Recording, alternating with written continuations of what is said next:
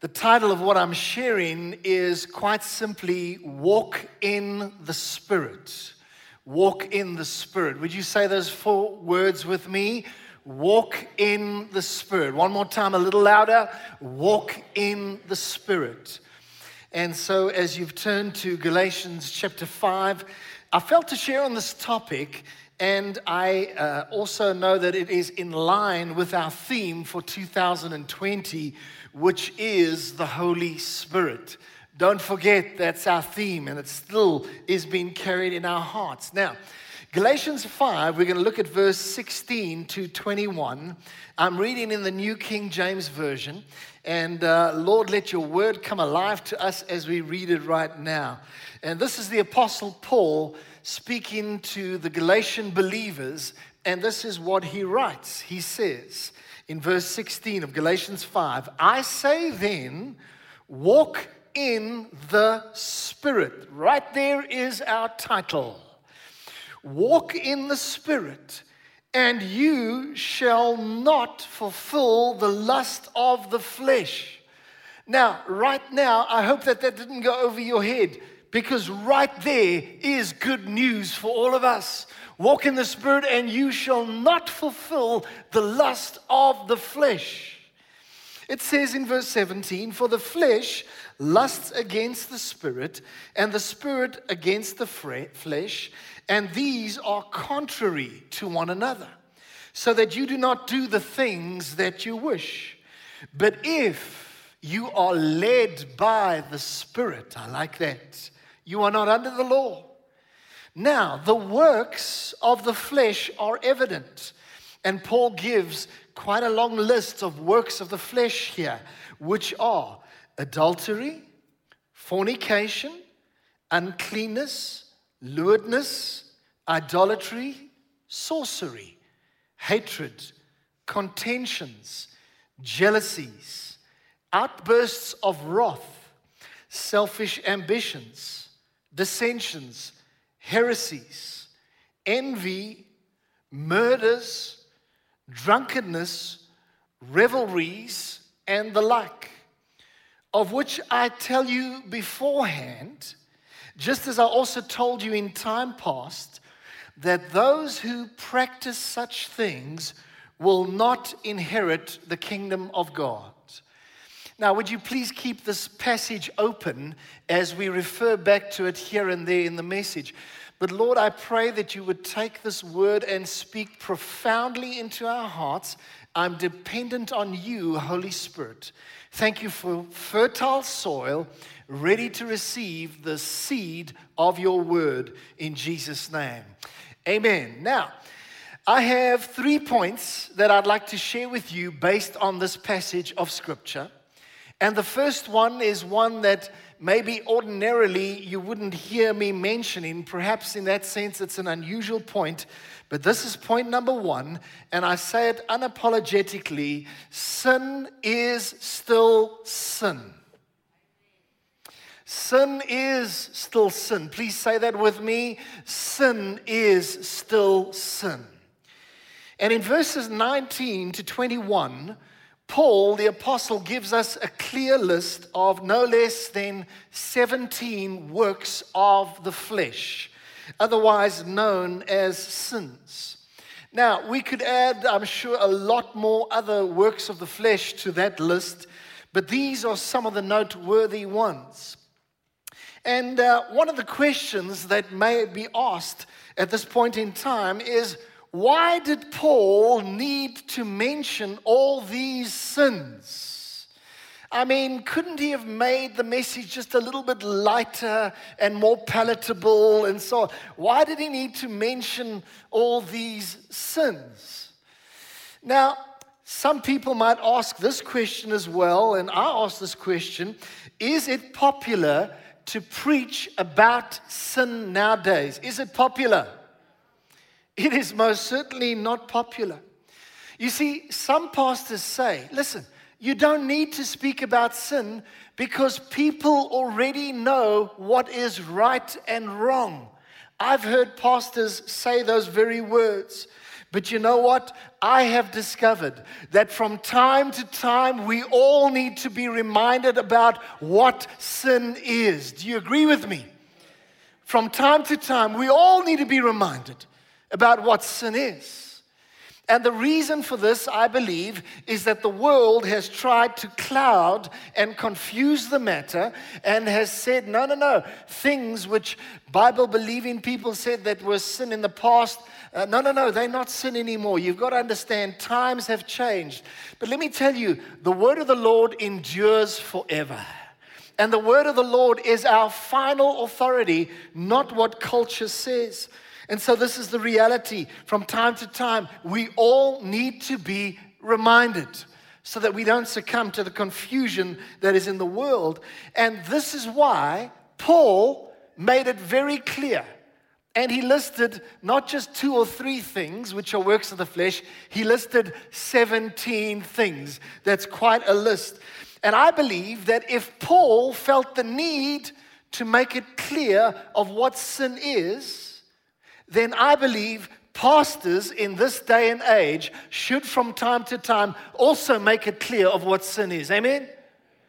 I believe that if you are part of a church, those listening to me, and you never ever hear any reference to sin, I wonder if they are preaching the full counsel of God. At the same time, I believe that this is not something that should be hammered on all the time. No. But I believe that there are times when we need to remind ourselves of what God's word clearly says. Now, I want to tell you something that I heard of this week, and, and I was um, saddened. I was actually deeply saddened this week because I heard about a former church leader, and it emerged that he has been involved in several affairs. Now, I have known this guy not very closely, but I have known him. And when I heard this, I quite frankly was shocked. I was really shocked. And you know, the thing is that about 10 years ago, approximately, he actually preached in this pulpit. He preached and ministered very well. Had a very, at that stage, uh, a very dynamic and an influential church. And I thought to me, how, thought to myself, how can this be when the man knows the good he ought to do? But when you don't do the good you ought to do, to him it is sin. And I thought to myself, this is really sad. I was actually feeling like discouraged because of hearing this. And you know what? I really pray that this man will repent of what he has done totally and completely. Because you know, we do serve a God of the second chance. And if there is true repentance, God can even restore him and use him wonderfully again in the future. But it just made me realize that sin is still sin. And I want to say to you clearly that adultery is sin. Let it be known clearly. And I'd like to comment also on two of the works of the flesh that Paul mentions here, aside from the adultery one that I've just referred to. Paul mentions fornication. Now, just to explain, uh, fornication is sexual relations outside of the covenant of marriage. And there is no doubt, biblically speaking, that sex outside of marriage is sin. And so I'm not going to say to you, well, it's okay, because it's not okay according to the Word of God. And you say, but the world does so much of it. Well, that doesn't matter what the world does. We have the Word of God. Let me just also remind you that Noah was the only righteous man in his generation, and still he did what was right and pleasing in the sight of the Lord. And on this earth, there's still many righteous people living honorably before the Lord. And you might just say, well, there's so many doing it. That's no excuse. Noah was still righteous in his generation. And so I want to say to you that if you are in this situation, maybe here in the auditorium today, maybe listening to me, and you are living together with somebody, but you are not married to them, I want to say, would you let us help you? We're a church that we're in the helping ministry, if I can put it that way. Would you let us help you to firstly repent of that and then help you to get married? Many of our pastors are marriage officers, and we can marry you in the sight of God, most importantly, and also in the sight of man. And let us help you. And you know what? As a result, the blessing of the Lord will come upon your life because you honor in his ways and you honor in his principles. The blessing of the Lord, the Bible says, is our greatest wealth. All our effort adds nothing to that. And so let me just say that we are here to help you. I also just want to mention a caution to any heads of the home that are here today that are listening to me. And I want to say this that if you allow your son or your daughter to live together with their girlfriend or boyfriend under your roof, roof, I need to let you know that you become party to that sin, that there is partial guilt on your hands as well. And so I have to say these things because we want to be a church of no compromise. We want to be a church where the glory of the Lord is experienced every week, but the glory of the Lord will only come where our hearts are endeavoring to honor God and be right before Him. Can I get an amen on that? Another one that's mentioned here is selfish ambition. This is also a sin. Now, perhaps this is something that we've viewed as more acceptable in the past, but I want to tell you, God views this as a work of the flesh. A person can be taken and consumed by selfish ambition. And suddenly they are so consumed in their corporate culture with getting up the ladder of so called success that they couldn't care about anybody. They will break and destroy anybody's corporate life or whatever as long as they get to the top. They are completely absorbed with themselves and they are selfish, selfish to the core. There is f- tremendous ambition to be at the top and that selfish ambition, do you know what? It is a work of the flesh and it does not please the Lord. And it says in verse 21 of our text, which I hope you're keeping open, the second part of verse 21, it says, Those who practice such things, these 17 works of the flesh, will not inherit the kingdom of God. I'd like to emphasize the word practice. Would you please say the word practice? A little bit louder. Practice. And so, yeah, we all face temptations. I face temptations. Our leadership team, pastoral team, we all face temptations. But if you surrender to that temptation and begin to practice such things, I have to tell you, the word of the Lord says, then you will not inherit the kingdom of God. This is certainly quite sobering. And don't look at me being cross with me because I didn't put this in the Word of God. It's God's Word. And we honor His Word. We revere His Word. And so this is quite sobering. It says in Psalm 24, verse 3 to 4, it says, Who may ascend into the hill of the Lord? Or who may stand in His holy place?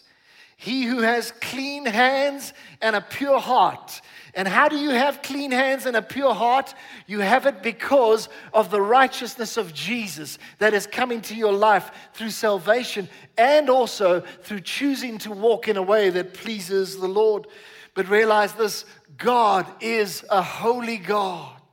He is a holy God and he cannot tolerate sin. And so we need to keep a clear understanding of what sin is, especially in the end times. But you know what? by God's grace, you and I can live free from the bondage of sin. And that is so wonderfully glorious. Amen. So that's point number one sin is still sin. Point number two of three points we need the power of the Spirit to defeat the flesh. Say that with me. We need the power of the Spirit to defeat the flesh. Now, in verse 16 to 18 of our text in Galatians 5, I just want to read those three verses to you, but this is from the Passion Translation, and it makes it very beautifully alive. Can I read it to you? It says, just listen up. It says, As you and I yield freely and fully to the dynamic life and power of the Holy Spirit, you will abandon the cravings of your self life.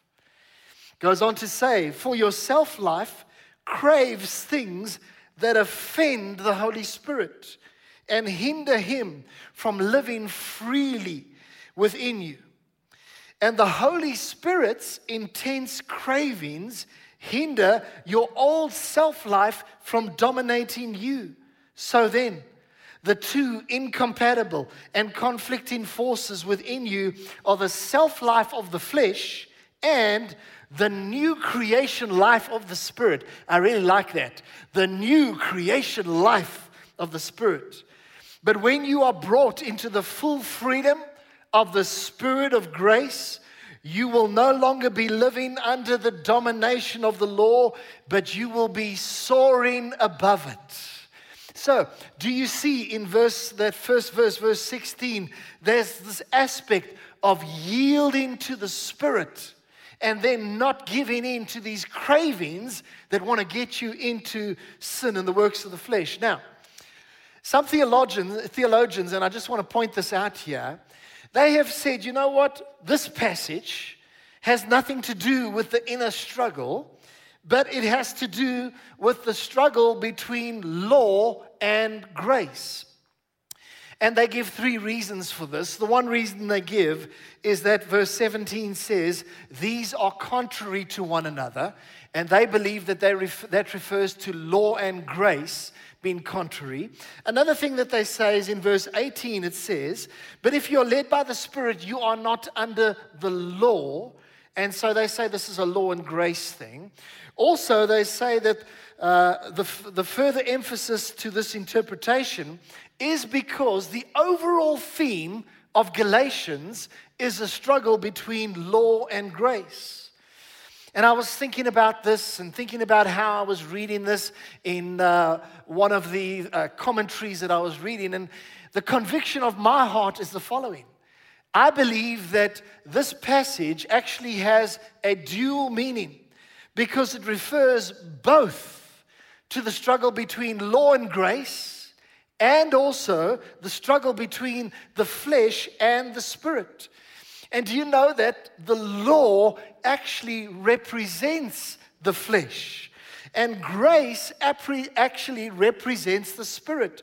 And so, in actual fact, this all makes perfect sense. And there is a dual meaning, but also both of these meanings are in full agreement. And so, what we are saying here is uh, just wonderfully confirmed in how the Lord is speaking through His word. But, folks, you know that there is a struggle that rages in your heart and life. You know it. When you just want to hate that person. But hatred is a work of the flesh. There is most definitely the struggle between our fleshly cravings and what the Spirit of God desires. It's not an easy battle, but you know what? I have good news for you because the Holy Spirit is here to help us in our weakness and make us strong. The Holy Spirit, He is the one that helps us defeat the flesh.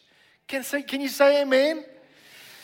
Now, as far as I'm concerned, related to our passage today, I believe the phrase that I don't want you to forget, which is the most important, is these four words walk in the Spirit. Please say that with me walk in the Spirit.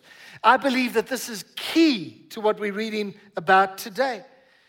You know, as a young man, I would read this phrase, walk in the Spirit, and you will not fulfill the lust of the flesh. And I sensed that somehow this was the secret to victory over the flesh and defeating the flesh, but somehow I didn't yet know how to walk in the Spirit. And let me say, if you don't know how to put the truth into practice, you will still be stuck and you will still not be walking in victory. So, I want to help you here today with something that has helped me. So the question is how do we practically walk in the Spirit to not fulfill those lusts of the flesh? When you're facing this temptation to lie about something, when you're facing a temptation to look at pornography, how do you practically walk in the Spirit? And I want to make it real simple. There are three quick things. Let me mention it. Firstly, number one, recognize that we are completely free from the power of sin It has no dominion over us, and we are righteous in Christ. You've got to come to the place where you believe this in your heart, where you do not believe that you're a dirty, rotten sinner. No, because you're washed by the blood of Jesus. And the power of sin is broken over your life. So, this is the first key to walking in the Spirit. Recognize that sin is broken over your life.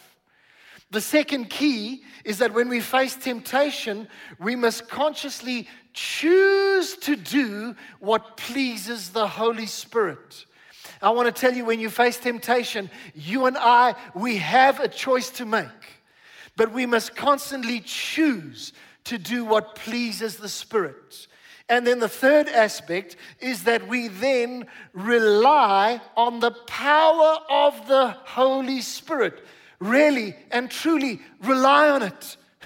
Say, God, I cannot overcome this in my own strength, but now I rely on you. And you know what? He brings you to this place of victory. So, just once again, these three things are to recognize, to choose, and to rely. You recognize that you are dead to sin and righteous in Jesus.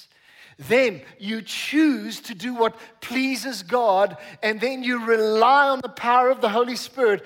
And I can tell you, as surely as I live and breathe, God gives victory because what's happening? You are walking in the Spirit. And so I'd like to say to you that walking in the Spirit is not so mysterious. Walking in the Spirit is something that you and I should be doing on a daily basis. And in so doing, we are not gratifying the flesh and we are walking in victory. And I know, as I'm talking to people today, I know that there are many people with struggles, struggles in the fleshly craving. But the good news is, God has set you up for victory. And this is confirmed by Romans 8, verse 2, where it says, the power, this is in the New Living Translation, the power of the life giving Spirit has set you free from the power of sin. The older translations say, The law of the Spirit of life in Christ Jesus has set me free from the law of sin and death. Why don't you put my mic just a fraction louder, please? Now, let me say, I'm encouraged by this because there was a law that was in operation. It's called the law of sin and death. But now there is a higher, greater law in operation. It is called the law of the Spirit of life in Christ Jesus. And as we are consciously uh, relying on the power of the life of God, the life of the Spirit through Jesus, we have victory. We have victory. Now, this brings me to point number three. But just to recap, point number one sin is still sin. Point number two, we need the power of the Holy Spirit to defeat the flesh. And number three, which is a shorter point, know for sure that you, child of God, can rise above the struggle and you can live in victory by His Spirit. Isn't that beautiful? May I just repeat that? Let that sink in a little bit. Know for sure that you can rise above the struggle and you can live in victory, but it is by His Spirit who has come to help us and enable us.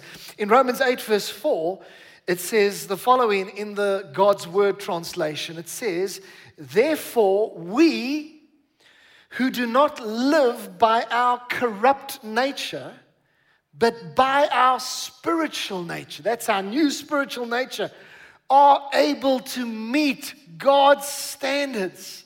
Folks, do you understand that we can meet God's standards? Do you understand that we can have a life of victory? It is so wonderful. And so I want to just emphasize here for a few moments. I want to emphasize the victory of God. I want to emphasize that we can rise above. I want to emphasize that we are more than conquerors. I want to emphasize that we are not defeated by sin and that we are overcomers. Can I get a loud amen? And it says in John 1, sorry, 1 John 5, verse 4, it says, Whatever is born of God overcomes the world. Now, If you are born of God, it means that you are born again. You've come into a relationship with Jesus Christ. How many of you can say that I am born again? Raise your hand. I am born again. I am born of God. Well, I want to say to you if that is the case, then you are an overcomer. Why don't you please say to the person next to you, You are an overcomer? Tell them that. You're an overcomer. And that's in 1 John 5, verse 4. But a little further on in the chapter, John speaks beautifully about this life of victory that we have, which includes freedom from habitual sin. Let me just read it to you. You don't have to turn there. 1 John 5, verse 18 to 21 in the New Living Translation, it says, We know that God's children do not make a practice of sinning for God holds them securely, and the evil one cannot touch them. I like that. We know that we are the children of God and that the world around us is under the control of the evil one. And we know that the Son of God has come and he has given us understanding so that we can know the true God. And now we live in fellowship with the true God because we live in fellowship with his Son, Jesus Christ. He is the only true God and he is eternal life. And then it ends with this phrase Dear children, keep away from anything that may take God's place in your hearts.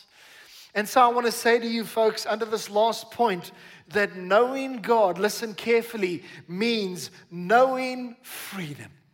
Knowing God means knowing victory, and knowing God means knowing eternal life. Do you say amen to that? Now, I want to conclude by just reading one last scripture to end off on this note of victory.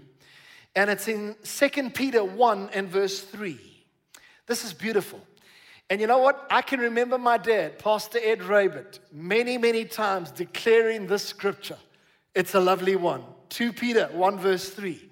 And it says, His divine power has given us all things that pertain to life and godliness. Notice those words life and godliness through the knowledge of Him who has called us by glory and virtue. And so I want to say to you, everything that you need, child of God, has been given to you to live a life of victory. Can somebody say hallelujah that we have everything? Come on, put your hands together and just bless the Lord. Amen. Praise God. And it is not because of your own strength, but it is His divine power. Will you rely on His divine power? Because if you will rely on His divine power, you'll experience all of the victory that you need, all that you need for life and for godliness, which includes saying no to the works of the flesh. And so I say yet again, you are more than a conqueror in Christ Jesus. Let's stand together as we close in prayer. Father, we thank you for today. I'm going home from this service rejoicing in the goodness and the presence of the Lord, in the word being declared. And Lord, we don't want to only be hearers of the word, but we want to be doers of the word. And we pray, especially, Lord God, as we go into this week, that you would help us to apply those three principles when the enemy wants to come and tempt us, Lord, help us to recognize that we uh, have victory over sin. Help us to recognize that, Lord Jesus. And then help us, Lord, in terms of uh, the next point and the next, I'm forgetting it right now.